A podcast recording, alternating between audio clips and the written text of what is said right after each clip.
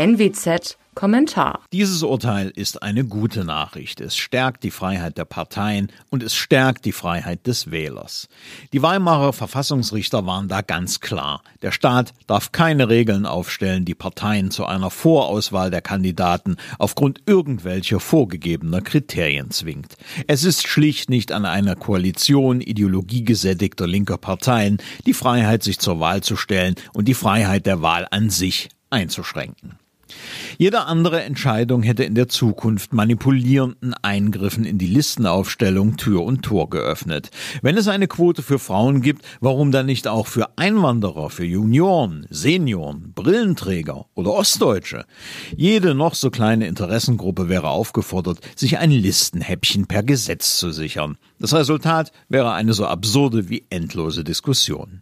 Im Übrigen kann die Zusammensetzung der Listen ja auch ein Entscheidungskriterium für den Wähler sein. Wer Parität im Sinne des Gesetzes will, der soll halt eine Partei wählen, die diese freiwillig sicherstellt. Bedauerlich an der ganzen Sache ist jedoch eins. CDU und FDP haben der AfD als einziger Klägerin einen politischen Erfolg beschert. Das war unnötig.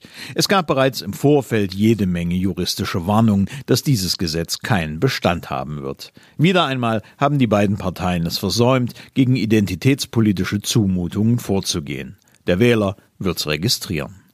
Mein Name ist Alexander Will. Bitte bleiben Sie uns gewogen. Sie hörten einen Kommentar der Nordwestzeitung.